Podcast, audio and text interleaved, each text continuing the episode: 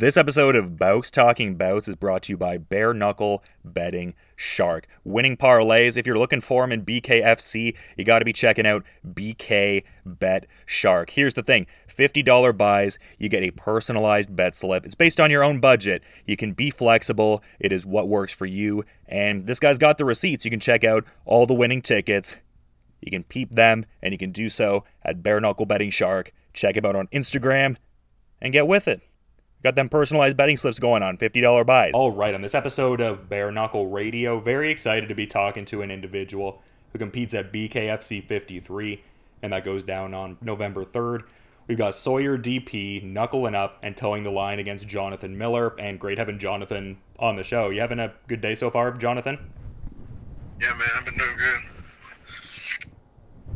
Yeah, and it seems like this third you know, bare knuckle fight coming up here kind of important just in the sense of, you know, couple days shy from the one year anniversary in the sport. It looks like you debuted on November 5th. Like, what would you say some of like the biggest things you've learned from the sport, like compared to the first fight to where you're at now? Uh, I mean, you, you learn you learn ain't all about the power no more. It's, it's you you, it, you, you literally got to know how to fight. Like, you think this yeah, you gotta be technical in this sport. You ain't going to throw hands, you'll break your hand. That's me all I know.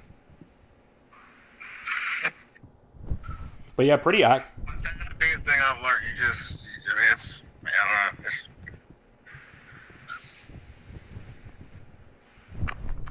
yeah, for sure. But it seems like pretty active for sure, though. So, you know, great to see. And it seems like you're looking for like a big 2023 campaign here. Like, it seems like you're really fired up about the sport of bare knuckle, like when did it kind of you know get on your radar to want to pursue this sport the way you are?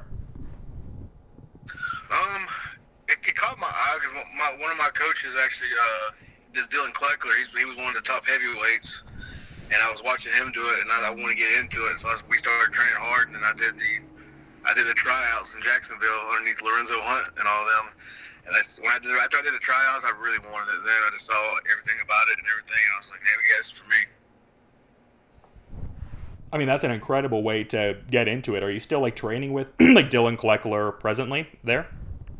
Yeah, yeah, we train every now and then together. He he, he goes to gym to gym, so uh, yeah, every now and then we train together. Yeah, I mean, a great guy to you know learn with and sharpen skills and all. Like, what would you say? I guess your main gym is like as you're preparing for this fight. Like, where are you mostly training out of for this one? Uh, it's a gym. It's, it's a smaller gym. Like not many people. We don't, we don't let a lot of people come there and everything. It's called Don't Blink, and that's where that's where I train out of, out of Pensacola, Florida. Is that just to like curate it to like mostly like higher level pros and stuff like that? Like you just can't have you know anyone walking in type of vibe. Yeah, yeah. Yeah, I mean that's great. I mean, I was gonna ask you if you, I guess like curate your sparring partner dynamic to like you know, I guess like having similar body types to your opponent or stylistic attributes, but it sounds like the kind of gym you're at, you're getting like a ton of great looks and can be adaptable with whatever your opponent does. Yes, sir, 100%. But within that, though, like, are you someone that maybe does a certain level of tape study on your opponents, or is that more something you kind of allocate to the coaches and then you guys like collaborate on a game plan kind of thing?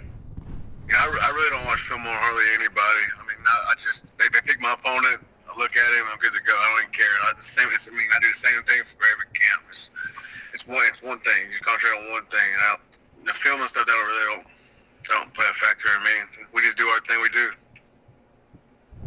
Yeah, I get that approach too. Just focused on your own individual refinement and all.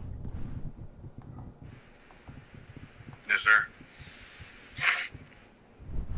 Yeah, for sure. I mean, even in saying that though, like not really, I guess allocating the time to you know tape studying, focusing on your own efforts, which I get. Like this would strike me as an opponent that could really, I guess, serve a lot of the goals that you seem to be trying to achieve in the sport. Just with him being ranked number five in your division as of this recording, like. I mean, is that something you put a certain level of stock in, at least in as far as, you know, kind of ascending the rankings and from what I can tell, it seems like you want a title shot down the line. Like, does it kind of serve that master and all that? It just means I'm gonna get there faster now. So it means that no, he, I mean that number don't mean nothing to me. I mean, being number five don't. I mean that don't even that don't even that don't even make me that happy. I'm trying to be number one. Yeah, well, it seemed like you were looking for some semblance of like a ranked opponent after your last one. Like I saw there was an article where it looked like you were eyeing Chris Camozzi as well after his, you know, title eliminator fight that he had there.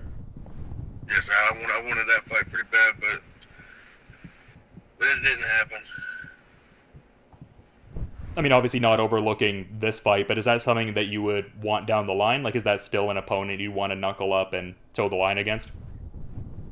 I mean, I'll toe the line wherever they want me to, but I mean, after this one, I mean, he got a fight. He was 2 0 and got a title fight. I'll be 3 0. I could not get a title fight. I mean, who else is really in the division? You know what I mean? I mean, you got you got a few guys that are in the division, but they ain't. I mean, Joe. I mean, my opinion, they suck. so you don't really rank like Quentin Henry, Houston Alexander, or Jeremy Smith terribly highly. Houston Alexander needs to go ahead and retire. He's done. So it, I don't know what he's doing. You haven't been a fan of what he's been doing so much. I mean, not, not personally, not really. No. That's interesting. Is that kind of just a reflection of, I guess, how you see your skill level compared to them, or just like specifically to them? You're just in general not impressed. That's, that's why I see myself compared to them. Yes, sir.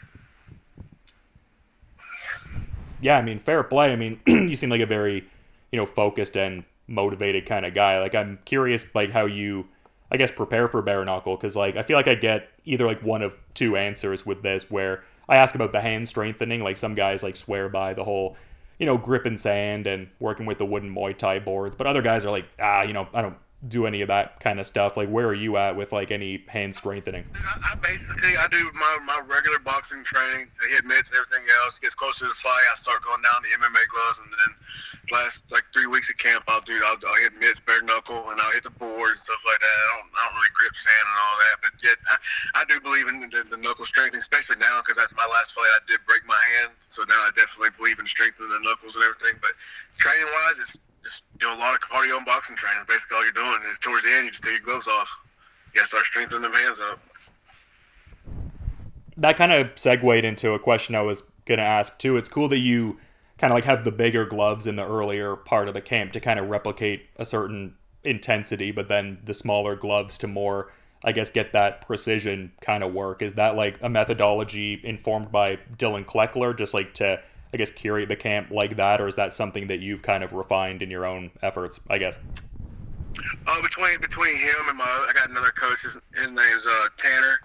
Tanner Edwards. He he's the one that keeps me going through the camp and everything else. That we both just they both put that in there. Dillon's Dillon's what put me through all my crazy crazy ass cardio I do and everything else. He's a fanatic in that cardio.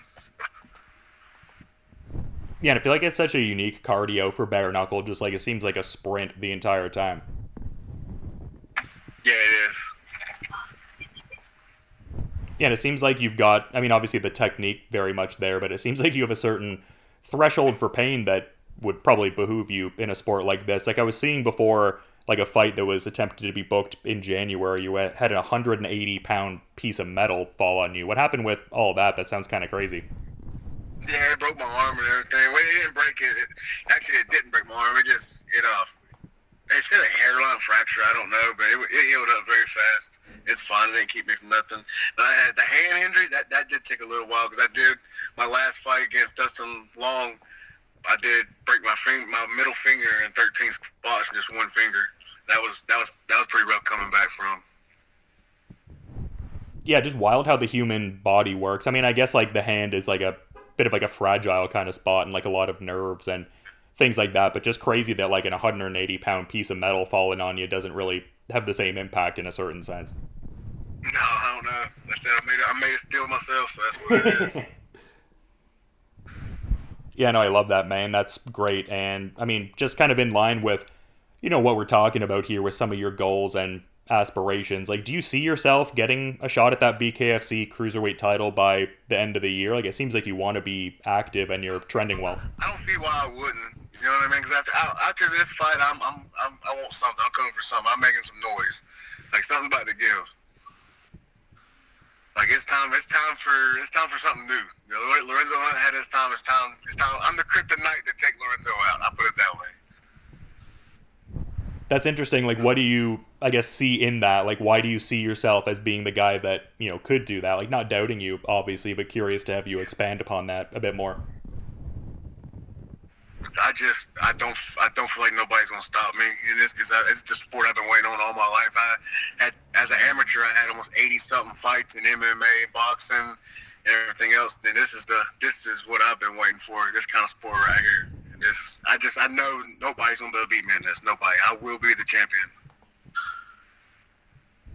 Yeah, I mean the confidence is shining through, and the results are definitely there as well. And kind of going off of that with both your BKFC fights ending inside the distance. Do we see a trend kind of continuing here? Like, are we thinking this one ends inside the distance? I would think that you're thinking that. Yeah, I don't see it. I don't see it going past the second round. I love that. Just a very emphatic, succinct kind of prediction. I mean, you seem very laser focused on this fight, which I mean gets me even more excited for it. I was already stoked for it before talking to you, but ramping it up that much more, man. But you know, I appreciate you making some time and you know, coming on to have a bit of a chat and everything, but do want to be mindful of your time and schedule for sure, Jonathan. So, is there any final parting thought you might want to add as we're kind of wrapping up here, man? No, man. Thank you. Thank you for allowing me on your show. Yeah, it was great having you on. I've enjoyed your previous two BKFC performances, so great to finally have you on, and and hopefully the first of many. Yeah, very much excited for you know, BKFC 53, though, and should be a great fight November 3rd against Sawyer Depee. And yeah, just to reiterate, thanks for coming on Bare Knuckle Radio and have a good rest of your day there, Jonathan. You too, man. This episode of Bouts Talking Bouts is brought to you by Bare Knuckle Betting Shark. Winning parlays, if you're looking for them in BKFC, you got to be checking out BK Bet Shark. Here's the thing $50 buys, you get a personalized bet slip. It's based on your own budget. You can be flexible, it is what works for you. And this guy's got the receipts. You can check out all the winning tickets. You can peep them, and you can do so at Bare Knuckle Betting Shark. Check him out on Instagram and get with it. Got them personalized betting slips going on, $50 buys.